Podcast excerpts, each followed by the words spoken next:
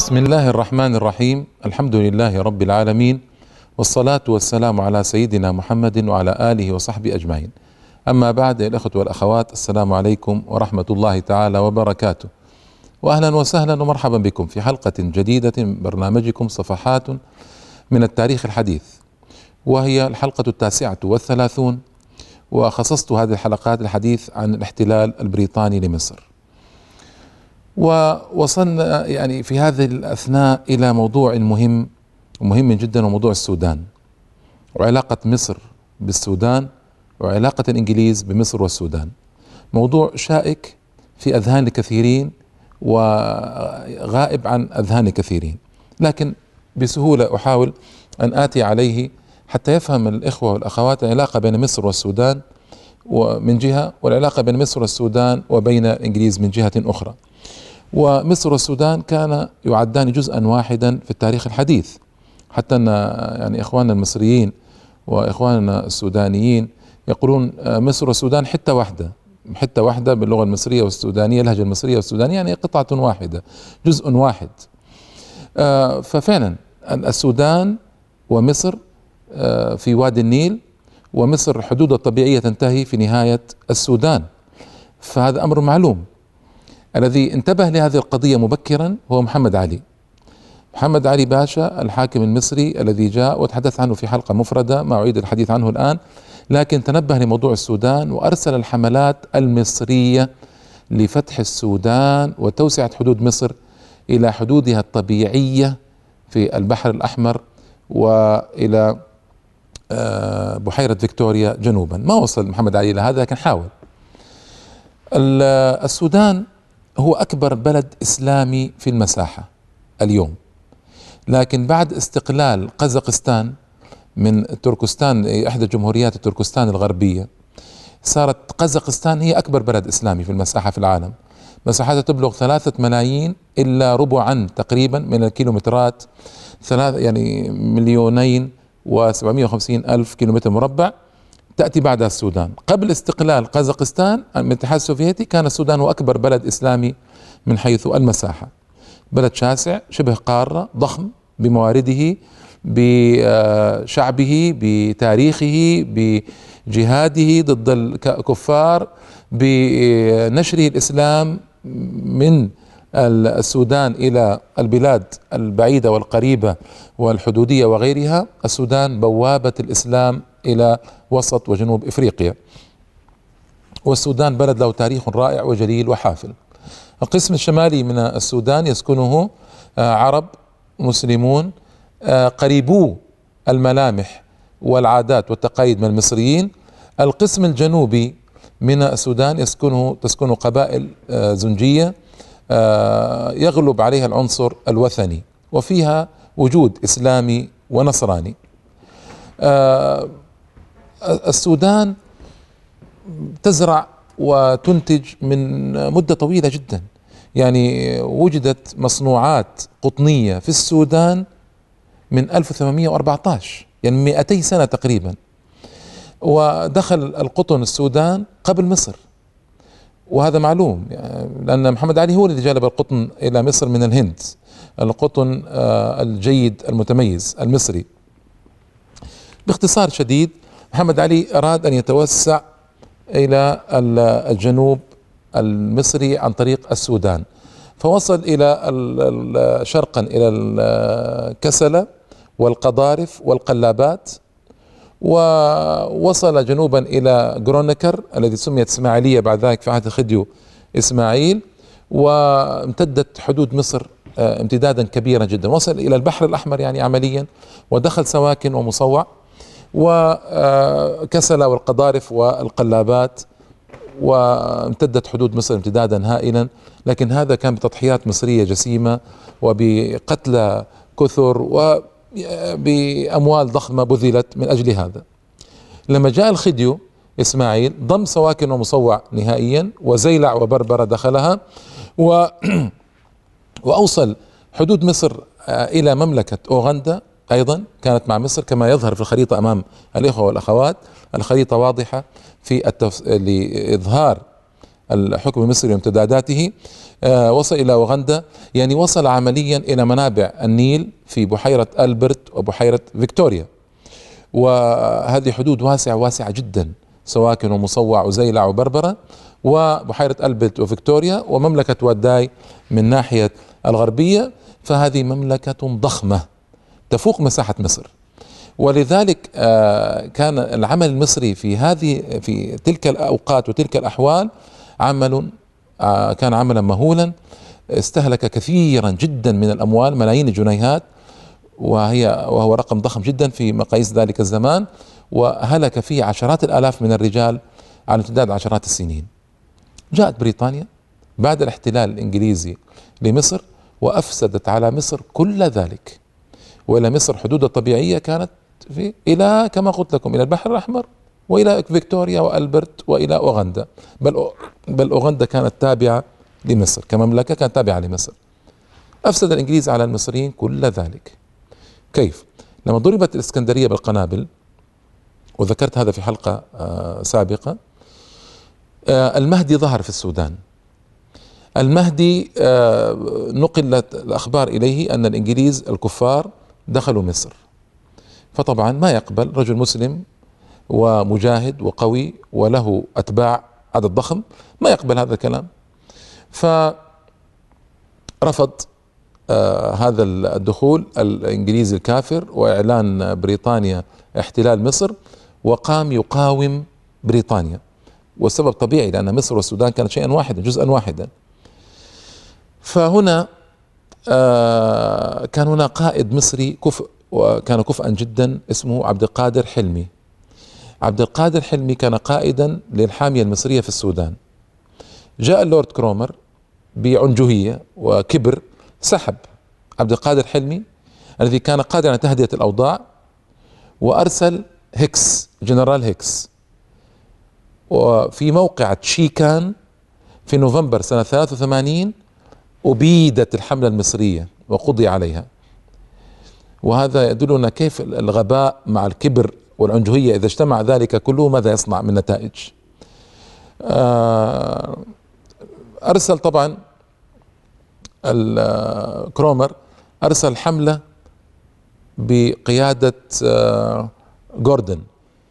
أرسل حملة بقيادة جوردن لتسحب الحاملة آه، الحامية المصرية من السودان. قصة السحب هذه قصة أليمة لأن اللورد كرومر فجأة قرر عقب واقعة شيكان وهلاك من هلك جنود المصريين ومعهم بعض الإنجليز قرر سحب المصريين من السودان سحب المصريين من السودان كانت أكبر ضربة لمصر بعد احتلالها من قبل الإنجليز يعني التضحية بكل الملايين التي أنفقت وبكل عشرات الآلاف من الأرواح التي أزهقت وبكل السنين الطويلة التي بذلت من أجل تلبية رغبة بريطانيا في هذا الباب. الوزير رئيس الوزراء كان شريف باشا، رئيس النظار كان يسمى. آه، كان شريف باشا محمد شريف باشا معروف تحدث عنه قبل ذلك أيام الثورة العرابية طويلا وكثيرا. الرجل مخلص وطني عرابي في البدايات ثم بعد ذلك فصل العرابيين لما راى شدتهم وتهورهم في بعض المواضع مما لا يتفق مع دبلوماسيته وحنكته وتجربته الطويلة ورأى في ذلك خطرا ففصل عنهم. اختصار شديد تحدث عنه من يريد أن يرجع هنالك. كان رجلا وطنيا وزيرا قويا. آه رفض هذا رفض أن يستجيب للإنجليز. وهنا تظهر يظهر رجال المبادئ والقوة. والإنجليز ما اهتموا ولا اكترثوا. جاءوا برئيس وزراء اسمه نوبار باشا. نوبار تحدث عنه أيضا فيما سبق رجل أرمني نصراني. ومن العجب أن يكون رئيس وزراء في بلد مسلم لكن هذا هو. وعين نوبار باشا عوضا عن شريف. وهو آه وافق وقع على الانسحاب المصري من السودان وكانت أكبر ضربة كما قلت لكم لمصر وتخلت بذلك عن كل هذه الحدود الضخمة الهائلة. الذي جرى هو أن جوردن أرسل والمهدي كان في أوج قوته وكانوا مستهينين بالسودانيين. مجموعة من الدراويش كانوا يسمونهم الدراويش واستطاع بفضل الله تعالى المهدي أن ينتصر على جوردون أن يقتله في معركة كان لها صدى هائل في إفريقيا وفي بريطانيا وفي مصر. وجرائد بريطانية تحدثت عن الصدى الهائل هذا بكل ألم وحسرة. كيف يقتل جوردن آه، في السودان؟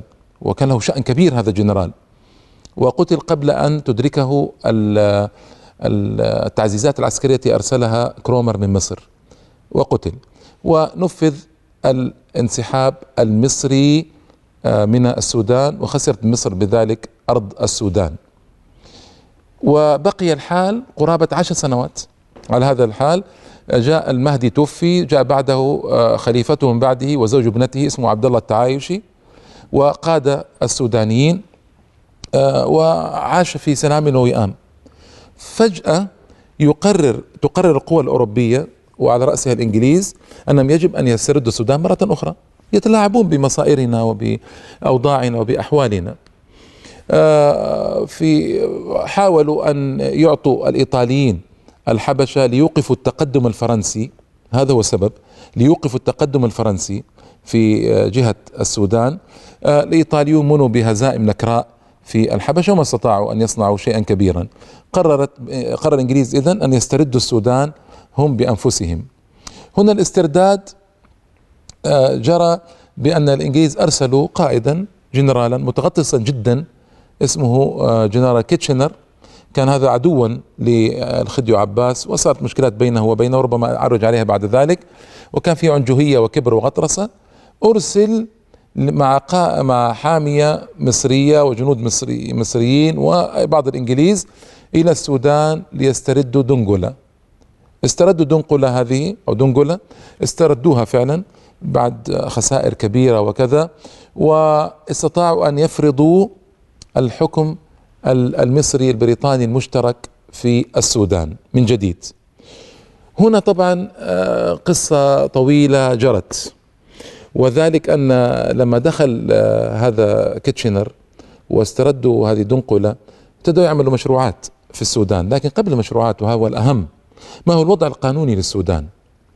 هنا و يعني العجب يعني هنا يظهر العجيب المكر الإنجليزي البالغ مداه والغفلة العربية مثلا في مصر. هنا كانت يعني غفلة صعبة. كيف استطاع الإنجليز أن يثبتوا اقدامهم قانونيا في السودان بدون أن يتحملوا أي مسؤولية بدون أن ينفقوا بنسا انجليزيا واحدا.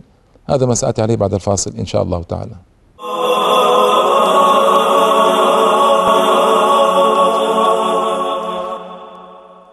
السلام عليكم مرة أخرى يا الأخوة والأخوات بعد الفاصل. الحكومة الإنجليزية استطاعت بمكر ودهاء أن تتخلص من كل مسؤولية لها في السودان. وأن تكون في الوقت نفسه الحاكم الفعلي للسودان. هذه معادلة غريبة. اتفقوا مع المصريين وأمضوا في سنة 1896 اتفاقية أولية أن الحكم يكون مشتركا بين الإنجليز وبين المصريين ويرفع علم سوداني آه، علم مصري يعني وعلم إنجليزي آه، في مقرات الحكومة في السودان. وليس للإنجليز بعد ذلك أي مسؤولية في السودان وهم الحكام الفعليون الذين يستغلون السودان. الحاكم العام المصري في السودان لأن الحكم باسم مصر كان انجليزيا ولا يعين إلا بموافقة بريطانيا ولا يعزل إلا بموافقة بريطانيا. هذا يعني انظروا لهذا. فحاكم العام. كل التشريعات آه، التي في مصر لا تسري على السودان. تشريعات خاصة إنجليزية في السودان. وعملوا اتفاقية أخرى في سنة 1899 كانت اتفاقية يعني خزي وندامة للمصريين في الحقيقة وبذلك هي كانت اللبنة الأولى في فقدهم السودان. من وقعها؟ للأسف الشديد وقعها بطرس غالي. بطرس غالي كان وكيلا لوزارة الحقانية آنذاك يعني تسمى وزارة العدل. آه كان تسمى حقانية آنذاك. آه بطرس غالي آه جد بطرس غالي هذا المعروف. وهو صاحب محكمة دنشواي رئيسها محكمة خزي وعار وظلمة الفلاحين المصريين وهو صاحب خزايا كثيرة وقتل بعد ذلك بسبب مخازيه هذه المهم هو الذي وقع اتفاقية 1899 وكان رئيس الوزراء آنذاك مصطفى فهمي باشا العميل للإنجليز وكانت وزارة وزارة عميلة للإنجليز تماما وقال كرومر في مذكراته لقد وجدت الرجل المنشود لبريطانيا من هو؟ مصطفى فهمي باشا الذي تزوج سعد زغلول بابنته صفية بعد ذلك. وكان بعد ذلك سعد زغلول دخل في الوزارة بعد ذلك لهذا السبب ولأسباب أخرى. سأذكرها إن شاء الله تعالى. مصطفى فهمي باشا هذا العميل هو الذي حكومته وقعت هذه الاتفاقية والذي وقعها مباشرة وفاوض الإنجليز كان بطرس غالي وكانت نقطة سوداء في تاريخ مصر لأنها باختصار شديد تكلف المصريين كل شيء وفي النهاية تحملهم كل مسؤولية عن السودان أما الإنجليز فلا يتحملون أي مسؤولية وهم الحكام الفعليون للسودان والحاكم العام إنجليزي في السودان واستثمارات إنجلترا هي في السودان وأموال السودان لإنجلترا ومصر لا تنال شيئا تقريبا. وهذه اتفاقية قوضت الحدود الطبيعية لمصر وأخرجت من أوغندا ومن مصوع ومن زيلع ومن بربرة ومن سواكن ومن المناطق التي بذل المصريون فيها عشرات الآلاف من أبنائهم وملايين الجنيهات من أموالهم. هذا المكر الإنجليزي. ولم تضيع طبعا آه، إنجلترا أي وقت ابدا. إنما استغلت المنطقة الجديده في الحال كيتشنر أنشأ خطا حديديا آه، من وادي حلفة في الحدود المصرية إلى الخرطوم وفي سنة 1906 مد إلى آه، بور السودان في 1912 1910 افتتح ميناء بور السودان 1912 هناك توصيلات أيضا لسكة الحديد في مناطق مختلفة آه، لا أطول في ذكرها. انشئت عدة شركات طبعا آه، آه، رأس مالها مقروض بضمانة الحكومة الإمبراطورية البريطانية وأيضا استثمارات كثيرة كانت عائدها لبريطانيا. ومن أموال المصريون لم ينالوا شيئا بهذه الاتفاقية. لذلك هذه الاتفاقية دائما كانت مصر دائما آه، تريد نقضها. آه، الوفد المصري الذي يتكون بعد ذلك حزب الوفد والوفد قبله الذي أراد أن يذهب إلى إلى باريس ليشرح القضية وسيأتي تفصيل إن شاء الله تعالى كان يتكئ كثيرا على معاهدة 99 يريد نقضها. مصطفى النحاس باشا في اتفاق في إلغائه اتفاقية سنة 36 ألغى مع اتفاقية 99 1899 من جانب واحد ولم تعترف بريطانيا بإلغاء الاتفاقية لأن المصريين شعروا بفداحة الخطأ الكبير بتوقيع هذه الاتفاقية التي لم تكن ابدا في يوم ما لمصلحة المصريين. وأريد فقط أن أنقل لكم هذه النقطة المهمة. كلفت حملة السودان لاسترداد السودان. يعني كرومر أمر المصريين بإخلاء السودان. بعد عشر سنوات أمرهم. باحتلال السودان. انظروا كلفت حملة السودان بين سنتي 96 و 98 آه للميلاد يعني سنة 1303 إلى 1305 من الهجرة مبلغ تقريبا آه 2 مليون جنيه وثلث المليون تقريبا. بما في ذلك تكاليف السكة الحديدية البريطانيون أنفقوا على السكك الحديدية وعلى جملة هذه النفاقات 800 ألف جنيه فقط وكان نصيب المصريين مليون وأكثر من نصف المليون بقليل من الجنيهات وطبعا أيضا آه، الإدارة وموظفي الإدارة من يدفع رواتبهم؟ مصر تدفع رواتبهم لأن علمها يرفع في السودان تصوروا المهزلة. البريطانيون ما يدفعون والحاكم الإنجليزي ورواتب ضخمة للإنجليز يدفعها المصريون. آه، يعني آه، في غبن وغبن كبير وكبير جدا. من 1896 إلى 1912 كان المصريون قد أنفقوا في السودان خمسة ملايين جنيها مصريا وهذا مبلغ ضخم جدا بمقاييس ذلك الزمان. وإلى سنة 1927 كانت مصر تساهم بنصف مليون جنيه سنويا في السودان ومقابل رفع علمها في السودان ولا قيمة لرفع هذا العلم أبدا. إذا كانت الأموال والاستثمارات والشركات هي للإنجليز وإذا كان الحاكم العام هو إنجليزيا فما الذي يبقى للمصريين؟ ما يبقى لهم إلا الفتات طبعا. يقول آه هذه نقطة مهمة. يقول آه سير سيدني لو في سنة 1914 آه سئل هل لمصر أي نصيب في حكم السودان؟ هذا رجل إنجليزي. يقول في صفحة 48 من كتاب مصر في الانتقال ينقسم السودان إلى أربع عشرة مديرية يحكم كل واحد منها حاكم أو مدير إنجليزي. يسأل أمام الحاكم العام اللي هو إنجليزي أيضا الذي يسأل بدوره أمام الخديو وملك بريطانيا. طبعا الخديو هذه فقط لذرنمات في العيون الخديو لا قيمة له هنا. والذي لا يدين في الواقع بمسؤولية لأحد لأحد ما اللهم إلا للمعتمد المعتمد البريطاني في القاهرة الذي سمي فيما بعد المندوب السامي البريطاني في القاهرة. وهو نظريا أحد القناصل العاملين الأجانب أي مثل أي قنصل موجود لكن عمليا هو ممثل الحكومة البريطانية التي تسيطر على حكومة مصر. رأيتم يعني القضية واضحة وواضحة جدا. الاتفاقات التي جرت بعد ذلك بين حزب الوفد ومصر حاولت وبين بريطانيا يعني حاولت بكل ما تستطيع أن تلغي اتفاقية 1899 التي وقعتها الحكومة العميلة في مصر آنذاك للإنجليز. فشلوا. النحاس عندما مل سنة 1951 قبل الثورة ثورة يوليو بسنة تقريبا ألغى اتفاقية سنة 1936 في حركة جريئة ومع اتفاقية 1899 ألغاها معا وفي حركة قوية ما وافقت بريطانيا على إلغاء من جانب واحد. بعد الثورة المصرية حصلت مفاوضات طويلة بشأن السودان ووضع القانوني للسودان. في الأخير وافقت بريطانيا خلال ثلاث سنوات أن يعمل هناك استفتاء في السودان على الحكم الذاتي أو يلحق بمصر بصورة من الصور القانونية ينظر إليها بعد ذلك وأعطي السودانيون حق تقرير المصير كما يقال في تعبيراتنا اليوم. البرلمان السوداني اجتمع في سنة 1374 هجرية 1955 ميلادية لينظروا في هذا الشأن. فالأكثرية رأت الاستقلال التام عن إنجلترا وفي الوقت نفسه الاستقلال التام عن مصر.